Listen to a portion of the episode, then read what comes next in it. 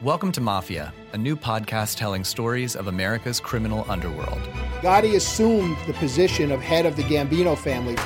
And using the name Donnie Brasco, I was able to infiltrate the uh, Bonanno uh, crime family in New York City.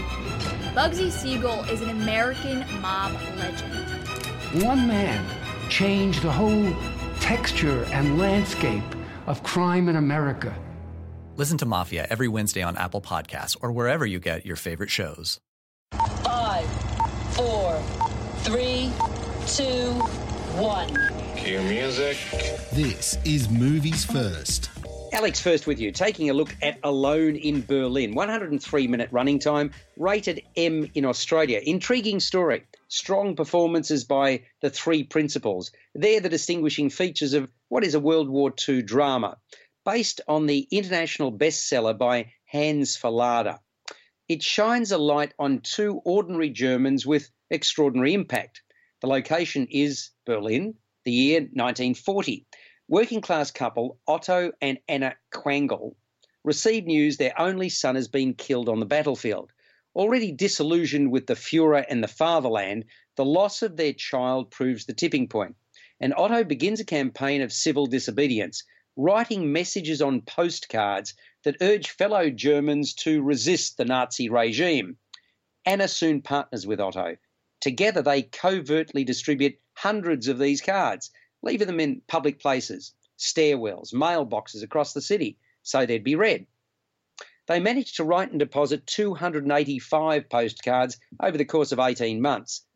At the head of the Gestapo force trying to track down the so called dissenters is the character played by Daniel Bruhl, who faces enormous pressure from his masters to find, stop, and bring these traitors, as they are called, to justice. Acting alone in their unique attempt to turn the tide on German support for the Third Reich, this unassuming couple's sacrifice became an important element of the German resistance. Alone in Berlin was one of the first anti Nazi novels. It was based upon actual Gestapo files given to Fallada, the author, by a novelist friend just after the war.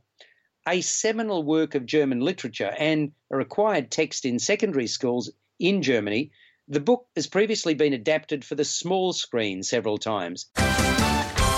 What a matchup! And what a team, Mike. Metro PCS and the iPhone SE for $0 on a network that covers 99% of people in the U.S. Oh, impressive. Play with the best. Switch to Metro PCS and get a 32 gig iPhone SE for $0. Metro PCS. Coverage not available in some areas, plus sales tax and $10 activation fee. Claim based on talk and text. Not valid for active numbers currently on a T Mobile network or active on Metro PCS in the past 90 days. See store for details and terms and conditions. You're listening to Movies First. For more, like us on Facebook and follow us on Twitter. Brendan Gleeson says it's the common nature of the two key players that's paramount. They're totally ordinary, he says, about the husband and wife. The film then is about personal redemption and the idea that by withdrawing your support, by withdrawing your permission, you liberate yourself, even if it makes absolutely no difference to anything else. It's part of the human quest. For her part, Emma Thompson says, We've all read books written during that period by highly educated people. What's interesting about Otto and Anna is they're not the intelligentsia. She said what was important to the director was to express the revulsion of the ordinary working person to what was going on, to the rise of anti Semitism, the wearing of the yellow stars. People were revolted by it and often didn't know how to deal with it. And these two, who were not part of any kind of group, for them suddenly to engage in a propaganda battle that's treasonous was remarkable. She says it's a reminder that resistance is vital and doesn't require any special education to know when things are seriously wrong and out of balance. It takes a while to work out just what's going down and what's at stake here. Once the key plot line's been established, a taciturn Otto and a standoffish Anna thaw. It's with this ocean sized metamorphosis that we witness Gleeson and Thompson's true acting chops. And into that mix, you can throw Daniel Bruhl.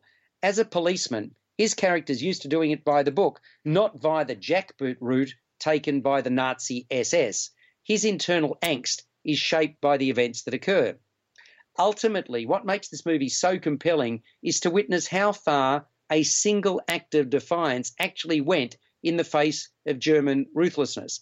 Further, as a factual story that I knew nothing about, it carried extra gravitas. Swiss born co writer and director Vincent Perez's film has a low key, dour tone to it, well worth seeing. Rated M in Australia, Alone in Berlin, 103 minutes. I'm going to give it a 7.5 out of 10. You've been listening to Movies First. Subscribe to the full podcast at Audioboom, Stitcher, and iTunes, or your favourite podcast distributor. This has been another quality podcast production from Bytes.com. Welcome to Mafia, a new podcast telling stories of America's criminal underworld. Gotti assumed the position of head of the Gambino family. And using the name Donnie Brasco, I was able to infiltrate the uh, Bonanno uh, crime family in New York City. Bugsy Siegel is an American mob legend. One man changed the whole texture and landscape of crime in America.